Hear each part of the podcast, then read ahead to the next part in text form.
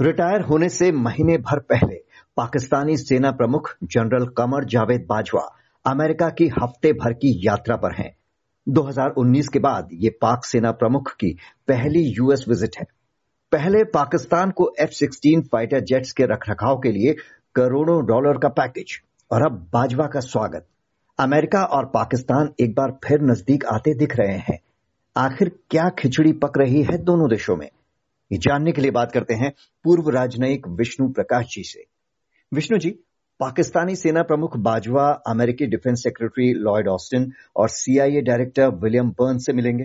Austin और बाजवा पहले phone पर बात भी कर चुके हैं। अगस्त में यूएस सेंट्रल कमांड के जनरल माइकल कुरिल्ला बाजवा से मिल चुके हैं। कैसे देखा जाए इन नजदीकियों और बाजवा की इस अहम यात्रा को? ये बड़ा अजीब गरीब रिश्ता है अमेरिका का और पाकिस्तान का। इसको किसी तरह से भी कहा जा सकता है कि दोस्त, दोस्तों का है, भाईचारे का है आपस में मतभेद है। कभी इनका बनती है, कभी बिगड़ती है।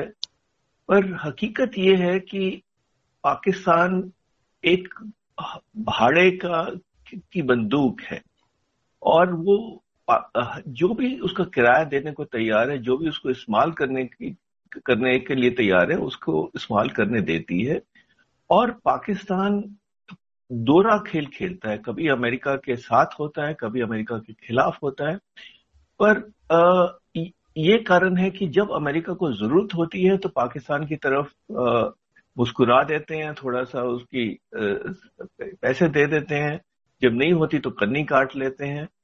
तो ये खेल चल रहा है और अब आ, हकीकत ये है कि जिस तरह से अमेरिका अफ़गानिस्तान से बाहर निकला है और जिस तरह से उनका अब आ, पाकिस्तान के ऊपर डिपेंडेंस बढ़ गया है क्योंकि वहाँ से उनके ड्रोन उड़ते हैं वहाँ से उनकी इंटेलिजेंस मिलती है तो वो एक बड़ा भारी कारण है जिसके लिए ये दोबारा से रिश्ता सुधारने की कोशिश कर रहे हैं हम्म। पर यह भी मान, मानना पड़ेगा कि इनका पाकिस्तान और अमेरिका का रिश्ता बहुत पुराना है अगर अमेरिका की नज़र से देखें तो पाकिस्तान एक बड़ा देश है और ये नॉन नेटो एलाई है अमेरिका का पर यह भी कहा जा सकता दे, देखें तो ऐसा एल से तो दुश्मनी अच्छा पर यह दूसरी बात है कि पाकिस्तान की सौ गलतियाँ भी नजरअंदाज हो जाती हैं हम्म। तो ये सब चल रहा है और इसमें ऐसा कुछ नहीं है जहाँ तक जो मुझे लगता है कि कोई बड़ी चीज़ होने वाली है।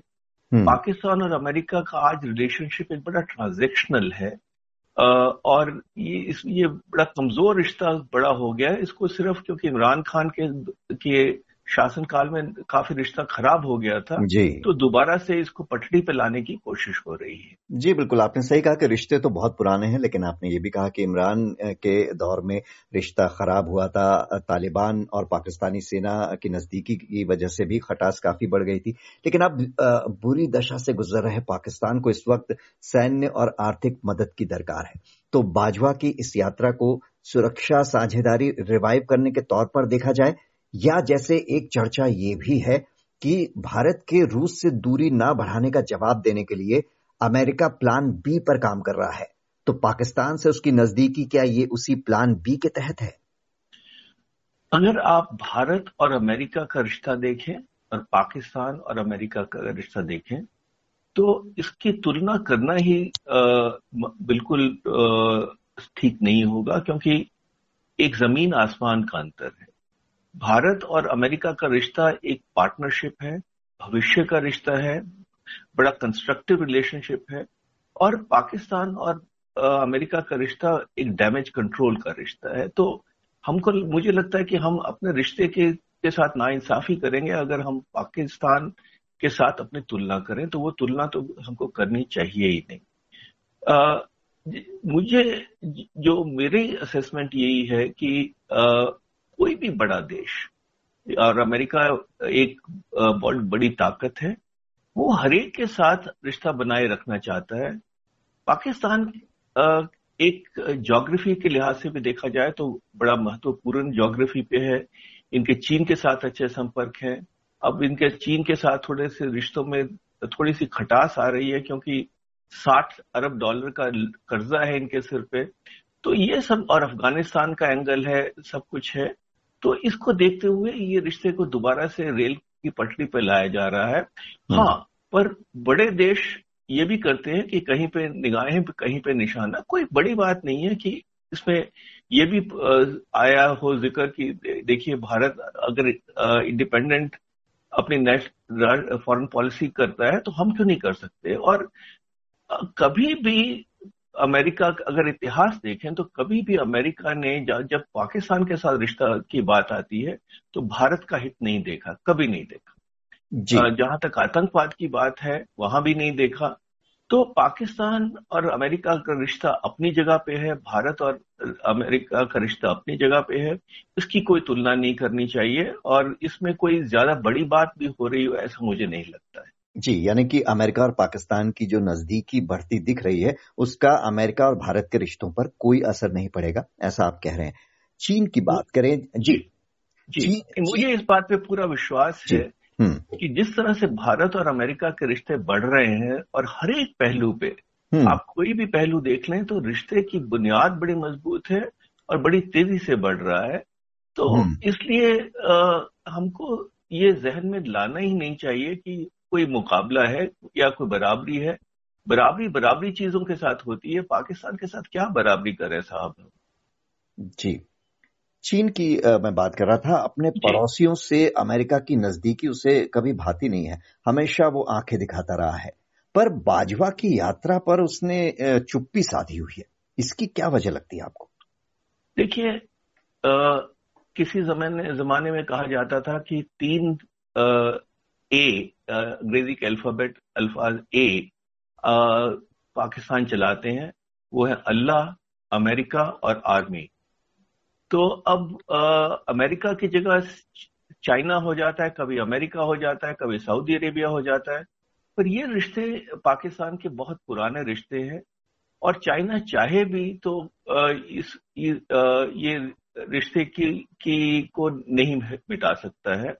और उन्होंने जो कहना होगा पब्लिकली कभी नहीं कहते हैं। उनका चीन और पाकिस्तान का घनिष्ठ संबंध है। सरेआम वो पब्लिकली कुछ नहीं कहेंगे। अगर उनको कुछ कहना होगा तो प्राइवेटली कहेंगे। पर ये वो जानते हैं कि पाकिस्तान और अमेरिका का रिश्ता बहुत पुराना है। इसको कमज़ोर किया जा सकता है पर खत्म नहीं किया जा सकता। हमने देखा कि पिछले प्रेसिडेंट अमेरिका के डोनाल्ड ट्रंप के समय ये रिश्ते काफ़ी खराब हो गए थे अमेरिका और पाकिस्तान के। लेकिन जो बाइडेन के आने के बाद थोड़ी तस्वीर बदलती दिख रही है। जो बाइडेन का झुकाव पाक जनरल्स की तरफ़ कुछ ज़्यादा दिखता है, ऐसा है क्या?